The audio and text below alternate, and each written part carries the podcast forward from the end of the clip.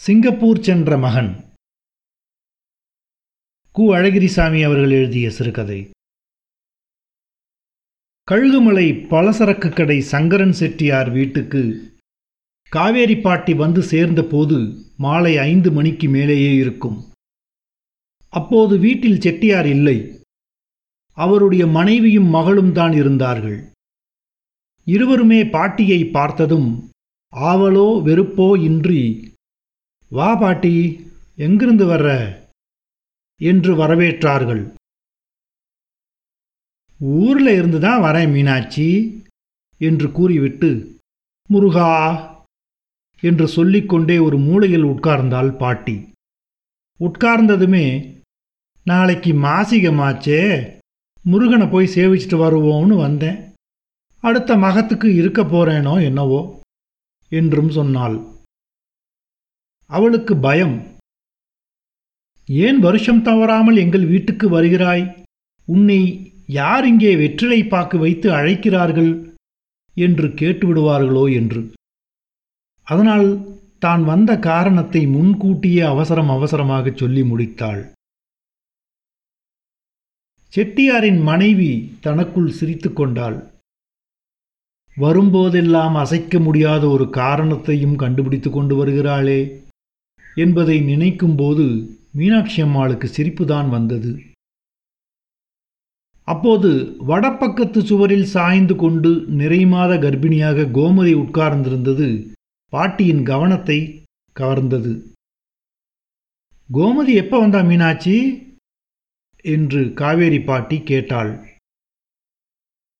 ஏழாம் மாசத்திலேயே கூட்டியாந்துட்டோம் பாட்டி. இதுதான் மாசம் என்றாள் மீனாட்சி அம்மாள். வாமா கோமதி வா. வந்து இப்படி பக்கத்தில் உட்காரு என்று அவளை அழைத்து வைத்துக்கொண்டு அவளுடைய கணவன் வீட்டு சேம லாபங்களை அக்கறையோடு பாட்டி விசாரிக்கலானாள்.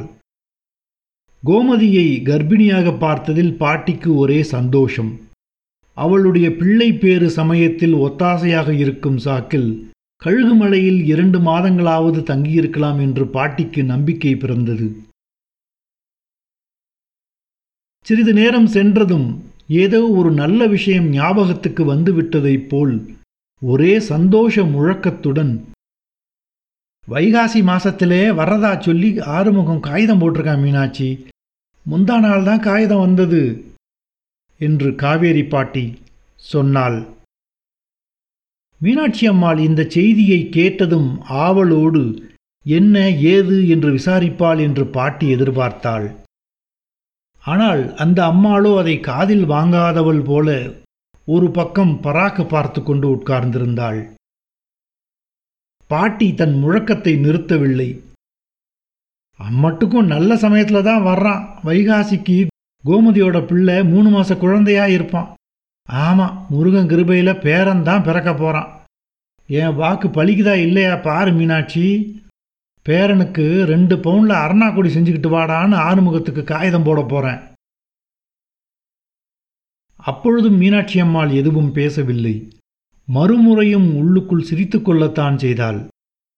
ஆறுமுகத்தையும் தங்க அரைஞானையும் பற்றி எதுவுமே பிரஸ்தாபிக்காமல் பாட்டி வாக்கு பலிக்கட்டும் பேரம் பிறக்கட்டும் என்று மட்டும் சொன்னாள்.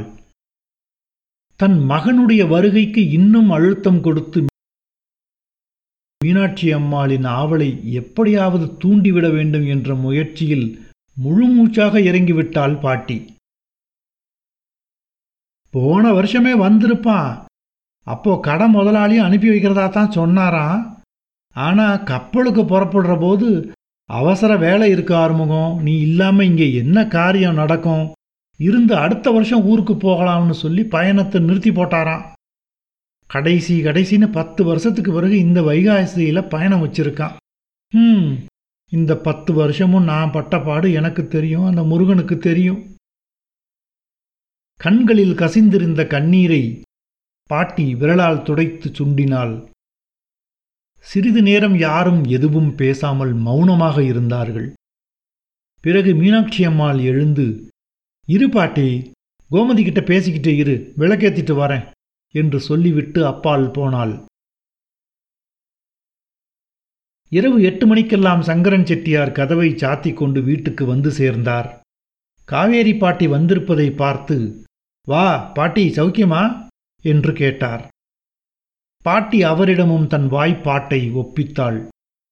கழுகுமலைக்கு வந்ததற்கு காரணம் மாசிக திருநாள்தான். ஆறுமுக வைகாசியில் சிங்கப்பூரிலிருந்து வரப்போகிறான். பேரனுக்கு ரெண்டு பவுன் அரைஞான் கொடி முந்தா நாள் கடிதம் வந்தது என்று பாட்டி சொல்லிக்கொண்டே போகும்போது செட்டியார் குறுக்கிட்டு காகிதம் வேற போட்டிருக்கானா? என்று கேட்டார்.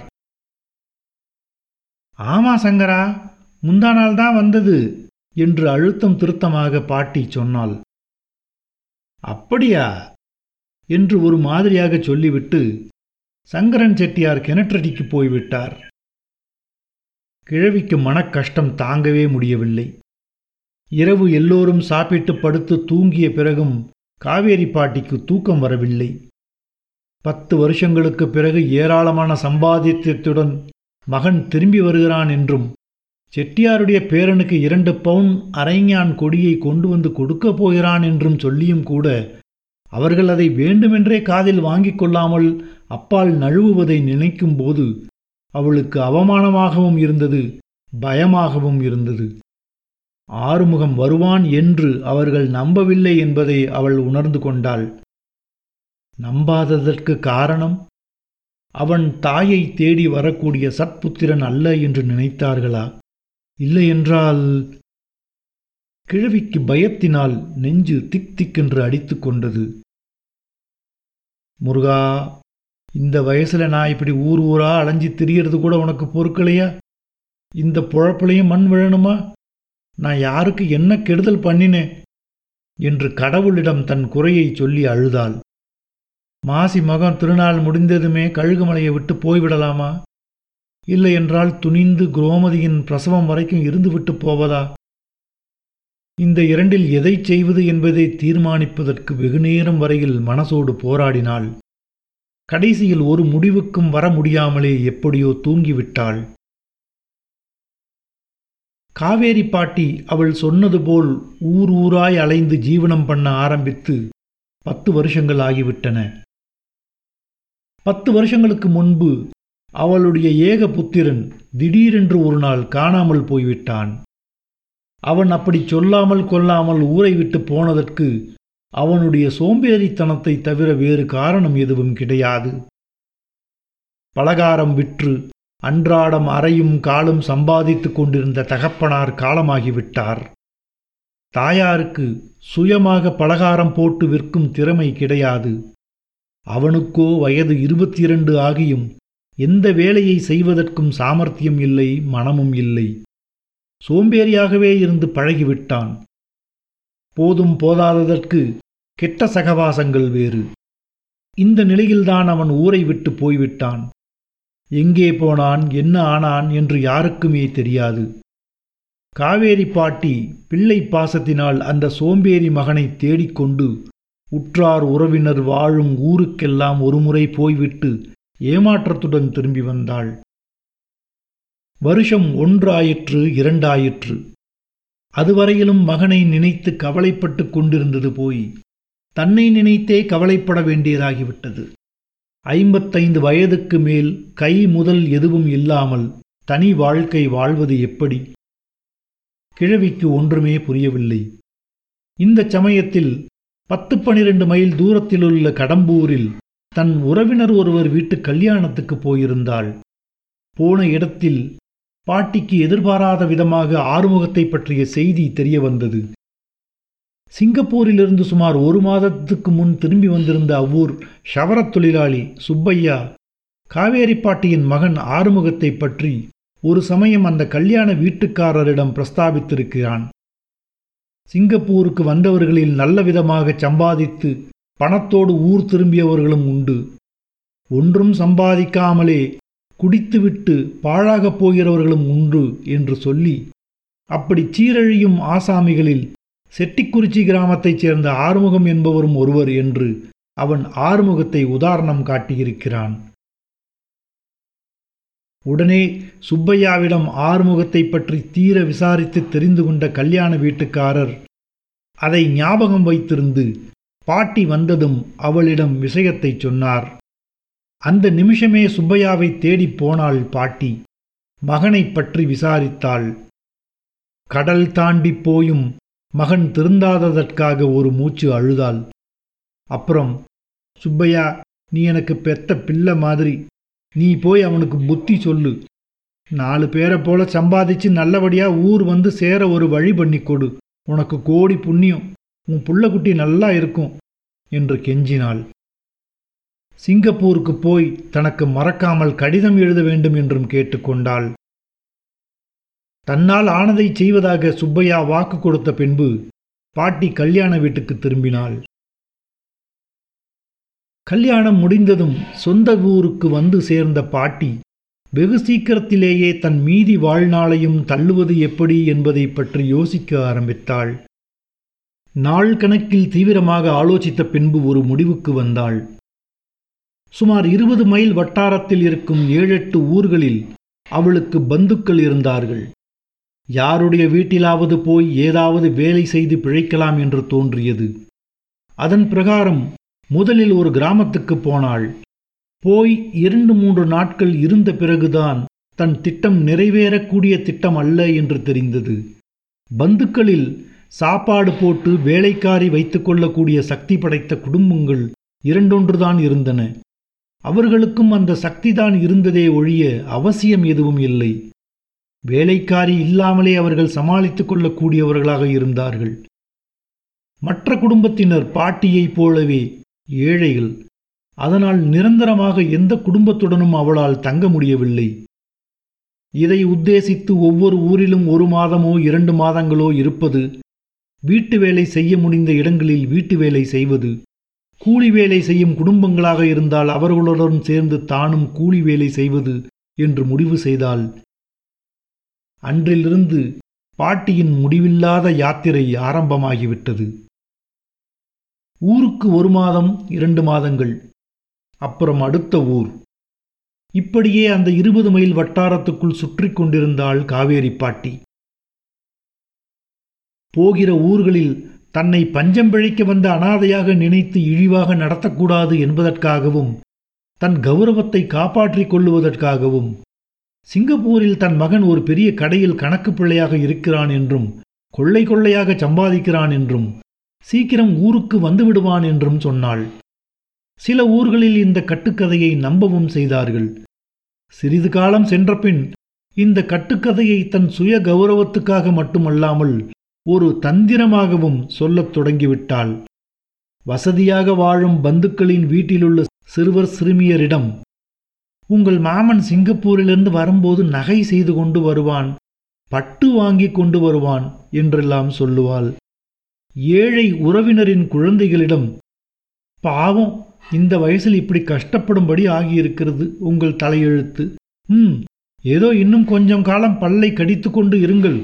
அவன் சீக்கிரத்திலேயே சிங்கப்பூரிலிருந்து வந்து விடுவான். வந்தால் உங்களை இப்படி கண்கலங்க விடமாட்டான் என்று நம்பிக்கை ஊட்டுவாள். இப்படி ஆசை வார்த்தை சொல்லியே அவள் ஒவ்வொரு ஊரிலும் முகாம் போட்டு வந்தாள். இந்த பத்து வருஷ காலத்திலும் ஓர் ஊரில் கூட அவளை யாரும் வெறுத்து விரட்டவில்லை. ஆறுமுகத்தின் சம்பாத்தியத்தில் தங்களுக்கும் பங்கு கிடைக்கும் என்ற நம்பிக்கை வைக்காமலே அவர்கள் பாட்டிக்கு நிழல் கொடுத்தார்கள். ஆரம்ப காலத்தில் இரண்டொருவர் தங்கள் தரித்திரத்தின் காரணமாக அம்மாதிரி ஆசைப்பட்டிருந்தாலும் அவளுக்கு புகலிடம் கொடுத்து வந்ததற்கு அது காரணமல்ல. அவளால் யாருக்கும் எவ்வித நஷ்டமும் ஏற்படாமல் இருந்ததுதான் உண்மையான காரணம். பாட்டி தன் வயிற்று பாட்டுக்கு செய்ய வேண்டிய வேலையை விட அதிகமாகவே ஒவ்வொரு வீட்டிலும் செய்து வந்தாள். நோய் நொடி பிரசவம் போன்ற பல கஷ்டமான சமயங்களிலும் அவள் உதவியாக இருந்தாள். அத்துடன் அவளுடைய உதவியால் சில கல்யாணங்களும் கூட நடந்தேறின. குறிப்பிட்ட பெண்களுக்கு எந்தெந்த ஊர்களில் நல்ல மாப்பிள்ளைகள் கிடைப்பார்கள் என்றும் அதேபோல் குறிப்பிட்ட பையனுக்கு எங்கெங்கே பெண் கொடுப்பார்கள் என்றும் அவள் சொன்ன தகவலை ஆதாரமாக வைத்துக்கொண்டு சிலர் காரியத்தில் இறங்கி வெற்றியும் கண்டிருக்கிறார்கள். இப்படி அபூர்வமான பல கைங்கரியங்களை செய்து வந்ததால் அவள் வருகையை யாரும் வெறுக்கவில்லை. அவளை ஒரு சுமையாகவும் நினைக்கவில்லை. வருஷத்துக்கு ஒரு தடவை தவறாமல் வந்து தங்கினாலும் அன்போடு இடம் கொடுத்து மரியாதையாக நடத்தினார்கள். ஆனால் பாட்டியோ தனக்கு கிடைத்த அன்புக்கும் மரியாதைக்கும் தன்னையும் தன் உழைப்பையும் காரணமாக நினைக்காமல் தன் மகன் பெயரைச் சொல்லி ஆசை காட்டியதையே காரணமாக நினைத்து விட்டாள். அதனால் சதா காலமும் மகனுடைய கதையை ஒவ்வொரு ஊரிலும் மறவாமல் சொல்லிக் கொண்டு வந்தாள். பாட்டியின் யாத்திரை மார்க்கத்தில் உள்ள ஊர்களில் கடம்பூரும் ஒன்று. ஷவரத் தொழிலாளி சுப்பையாவின் வீட்டுக்குச் சென்று அவனுடைய தகப்பனாரிடம் சுப்பையா காகிதம் போட்டிருக்கானா? ஆறுமுகத்தை பற்றி எழுதியிருக்கானா? என்று விசாரிப்பதற்காகவே அவள் கடம்பூருக்கு போவாள். பாட்டி மிகவும் வைதீகமானவள் ஆதலால் வேறு எங்கும் சாப்பிட மாட்டாள் என்று சுப்பையாவின் தகப்பனார் ஒரு நாளனாவை அவர் கையில் கொடுப்பார்.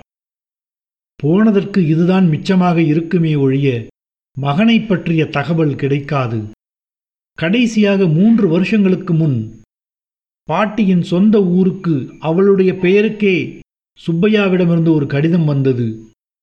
ஆளில்லாத வீட்டில் தபால்காரரால் எரியப்பட்டு கிடந்த அந்த கடிதத்தை ஒரு மாதம் கழித்து ஊருக்கு வந்தபோதுதான் பாட்டி பார்த்தாள்.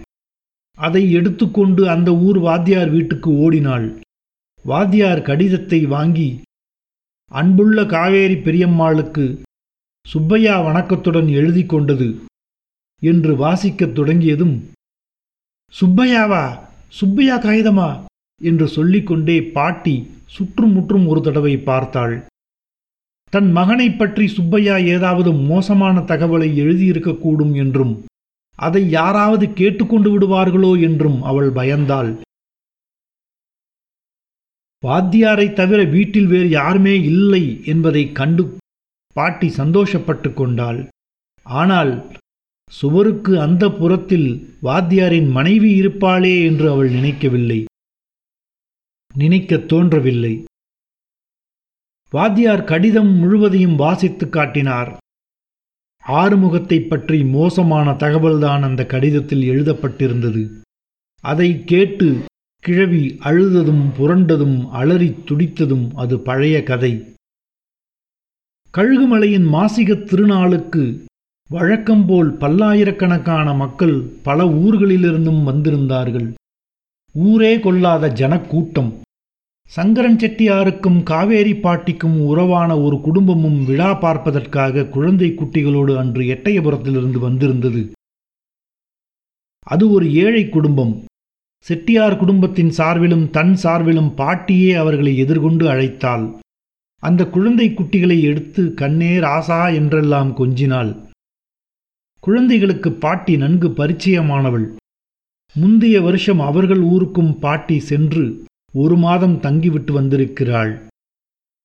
சாயங்காலம் ஆனதும் சங்கரன் செட்டியாரின் மனைவியும் எட்டயபுரத்து பெண்ணும் அவள் குழந்தைகளும் பாட்டியும் கலகலப்பாக பேசிக்கொண்டே முருகன் கோவிலுக்கு பூஜா திரவியங்களுடன் சென்றார்கள். பிரகாரம் சுற்றி முடித்ததும் பாட்டி பயபக்தியோடு தன் முந்தியில் முடிந்து வைத்திருந்த காசுகளில் இரண்டனாவை எடுத்தாள். கர்ப்பகிரகத்தை பார்த்து திரும்பி இரண்டு கைகளையும் கூப்பிக்கொண்டு முருகா என் மகன் சௌக்கியமா ஊர் வந்து சேரணும். வைகாசி விசாகத்துக்கு தாயும் பிள்ளையுமா நாங்க வந்து உன்னை சேவிக்கணும் என்று சொன்னாள். கூப்பிய கைகளை தலைக்கு மேல் தூக்கினாள். அந்த சமயத்தில் அவளுடைய உதடுகள் பேச முடியாமல் துடித்தன. கண்கள் நனைந்தன. உண்டியலில் காசை போட்டுவிட்டு புடவை முந்தானையால் கண்களை துடைத்து கொண்டாள். அப்புறம் எல்லோரும் வீடு திரும்பினார்கள்.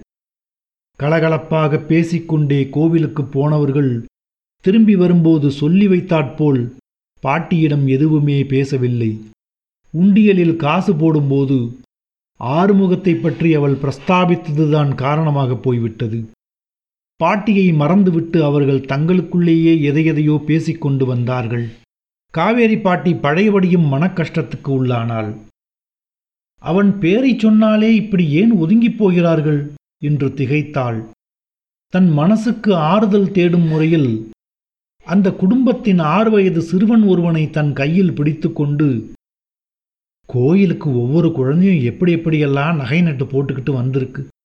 பாவம் உனக்கு நல்ல நாளும் பொழுதுமா ஒரு பட்டுச்சட்டை கூட கொடுத்து வைக்கலையேடா ராசா. அத்தனை பேருக்கும் நடுவில் உன்னை இந்த கோலத்தில் பார்க்க எனக்கு சகிக்கலையடா கண்ணு என்று எல்லோருக்கும் கேட்கும்படியாகச் சொன்னாள். இந்த வார்த்தைகள் காதில் விழுந்ததுதான் தாமதம். அந்த பையனுடைய தாயார் சினந்த பார்வையோடு பாட்டியை திரும்பி பார்த்தாள். பாட்டி இன்னும் கொஞ்சம் உரத்த குரலில் அவன் இருந்திருந்தா உன்னை இப்படி கோயிலுக்கு போக விட்டிருப்பானா?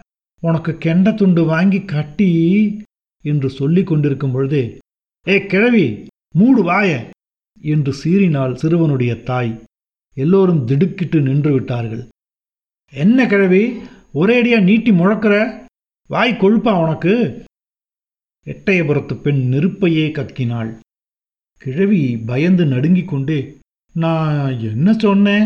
குத்தமா ஒன்றும் சொல்லலையே என்றாள். குத்தமா ஒன்றும் சொல்லலையா? நாங்கள் என்னமோ கஞ்சிக்கு திண்டாடுற மாதிரியும் நீயும் உன் மகனும் எங்களுக்கு படி அளக்கிற மாதிரியும் இல்லை பேசுகிற அவன் செத்து அவனை புதைச்ச இடத்துல புல்லு முளைச்சி போச்சு. நீ என்னடானா செத்தவன் பேரை சொல்லி எங்களை ஏமாற்றி பழைக்கிறதோட நிற்காம எங்களுக்கு முள்ள பிச்சைக்கார பட்டம் கட்டுற? என்று எட்டயபுரம் பெண் சீறினாள். முருகா முருகா என்று தெருவே எதிரொலிக்கும்படி கத்தி தலையில் அடித்து கொண்டாள் கிழவி. அநியாயமா சொல்லாத நாக்கு அழுகி போகும். எனக்கு இருக்கிறது ஒத்தைக்கு ஒரு பிள்ளை. நடுத்தெருவில் திருவிழா கூட்டத்துக்கு மத்தியில் கிழவி தலையில் அடித்துக்கொண்டு கூப்பாடு போடுவதைக் கண்ட மீனாட்சி அம்மாளுக்கு என்ன செய்வதென்றே தெரியவில்லை. பாட்டி பேசாமல் இரு. சத்தம் போடாத. என்று அவள் கையை இழுத்தாள். ஆனால் கிழவி தன் கூப்பாட்டை நிறுத்தவில்லை. அந்த இடத்தை விட்டு நகரவும் இல்லை. தெருவில் நிற்பவர்களோ என்ன ஏது? என்று கேட்டுக்கொண்டே நெருங்கி வந்தனர். ஐயையோ மானம் போகுதே நடுத்தெருவில் கிழவி இந்த ஆட்டம் ஆடுறாளே என்று மீனாட்சி அம்மாள் கை விரல்களை சொடுக்கினாள்.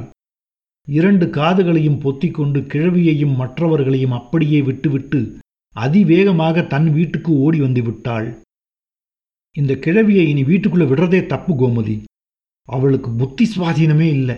நடுத்தெருவில் வெறி பிடிச்சவ மாதிரி கத்துறா. என்று மீனாட்சி அம்மாள் தன் மகளிடம் கதையை சொல்லத் தொடங்கியதும் காவேரி பாட்டியும் எட்டயபுரத்து பெண்ணும் குழந்தைகளும் வந்துவிட்டார்கள் பாட்டி அழுகையும் கூக்குரலுமாகவே வந்தாள். தெருவில் நடந்த நிகழ்ச்சியை கேட்ட செட்டியார் திடுக்கிட்டு அட பாவமே கிழவி இடத்துல அந்த சமாச்சாரத்தை போய் ஏன் சொன்னீங்க? இந்த வயசு காலத்தில் என்று சொல்லி கொண்டிருக்கும் போதே எட்டயபுரத்து பெண் தனியாத ஆத்திரத்துடன் இந்த கிழவி என்னையும் என் பிள்ளைகளையும் நடுத்தருவில் இவ்வளவு கேவலமாக பேசலாமா அண்ணாச்சி? ஊருக்கு வர்றபோது தான் இப்படி அவமானமாக பேசுகிறாள்னு பார்த்தா நாங்கள் வந்த இடத்துலையுமா பேசுறது? என்றாள். என் பிள்ளை சாகல சங்கரா உசுரோட இருக்கிறான். முருகன் பேரில் சத்தியமாக சொல்கிறேன் அவன் உசுரோட தான் இருக்கான். அநியாயமாக பேசுகிற இவ விளங்க மாட்டா. என்றாள் பாட்டி ஆவேசத்துடன். சத்தியம் வேறையா பண்ணுற சத்தியம் பண்ணிட்டா மூணு வருஷத்துக்கு முன்னால் செத்தவன் உசுரோட வந்துருவான்னு நினப்பா? என்றாள் எட்டயபுரத்து பெண். நீ சும்மா இரு என்று அவள் வாயை அடக்கினார் அவள் கணவர். சங்கரன் செட்டியார் மிகவும் இரக்கமான குரலில் எத்தனை நாளைக்கு தான் மூடி வைக்க முடியும்? பாட்டி நான் சொல்றத நம்பு. உன் பிள்ளை சமாச்சாரம் எனக்கு அப்பவே தெரியும். எனக்கு மட்டும் இல்லை இன்னும் யார் யாருக்கெல்லாமோ தெரியும். வயசு காலத்தில் அதை உனக்கு சொல்ல வேண்டாம்னு தான் எல்லாரும் இத்தனை நாளும் மூடி மறைச்சு வச்சிருந்தோம். உண்மையை எத்தனை நாளைக்கு மறைச்சு வச்சாலும் ஒரு சமயம் இல்லாட்டா ஒரு சமயம் வெளியாகாமல் போகாது. மனசை அடக்கிக்கோ என்று ஆறுதல் அளிக்க முயன்றார். ஆனால் யார் சொன்னாலுமே பாட்டி ஒப்புக்கொள்ள தயாராக இல்லை. தான் இதுவரையில் ஏமாற்றி பிழைத்ததாக நினைத்து விடுவார்களே மற்ற உறவினர்களுக்கும் விஷயம் எட்டி தன்னை கேவலமாக பேசுவார்களே எங்கும் தலை காட்ட முடியாதே என்ற பயமும் அதிர்ச்சியும் அவளுடைய புத்தியை பேதலிக்கச் செய்துவிட்டன. உயிரை கொடுத்தாவது தனக்கு ஏற்பட்டுள்ள அவமானத்திலிருந்து மீள வேண்டும் மகன் உயிரோடு இருப்பதாக நிரூபித்து விட வேண்டும் என்று துடித்தாள். முழுக்க முழுக்க சுவாதீனத்தை இழந்து சங்கரா நீ கூடவா அப்படி சொல்ற? நான் சொல்றது நெசமா பொய்யா என்கிறத? முந்தா நாள் வந்த இந்த காகிதத்தை பார்த்தாவது தெரிஞ்சுக்கோ என்று கூறி தன் புடவையில் முடிந்திருந்த வெள்ளை காகிதத்தை எடுத்து எதிரே வீசினாள். வீசிய மாத்திரத்தில் கிழவி அப்படியே கீழே சரிந்தாள். செட்டியாருக்கோ அவள் விழுந்ததை கூட பொருட்படுத்த தோன்றவில்லை. நம்ப முடியாத ஆச்சரியத்திற்குள்ளான அவர் கசங்கி இருந்த கடிதத்தை தான் அவசரமாக பிரித்து வாசித்தார். முந்தானால் ஆறுமுகத்திடமிருந்து வந்ததாக கிழவி சொன்ன அந்த கடிதத்தில் மூன்று வருஷங்களுக்கு முந்திய தேதி இடப்பட்டு பின்வருமாறு எழுதியிருந்தது. அன்புள்ள காவேரி பெரியம்மாளுக்கு சுப்பையா வணக்கமாய் எழுதி கொண்டது. இப்பவும் உங்கள் மகன் சில நாட்களாய் சீக்காய் கிடந்து நேத்து ராத்திரி சிவலோக பதவி அடைந்து விட்டார். அளவில்லாமல் குடித்து கண்காணாத இடத்தில் இப்படி சாகும்படி அவர் தலைவிதி இருந்திருக்கிறது. எல்லாம் கடவுள் செயல். நாங்கள் ஐந்தாறு பேர்கள் சேர்ந்து எடுத்து கொண்டு போய் அடக்கம் பண்ணினோம். கடவுளை நினைச்சு மனசை தேற்றிக்கொள்ளுங்கள் தலையெழுத்தை நம்மால் மாற்ற முடியாது. ரா. சுப்பையா சிங்கப்பூர்.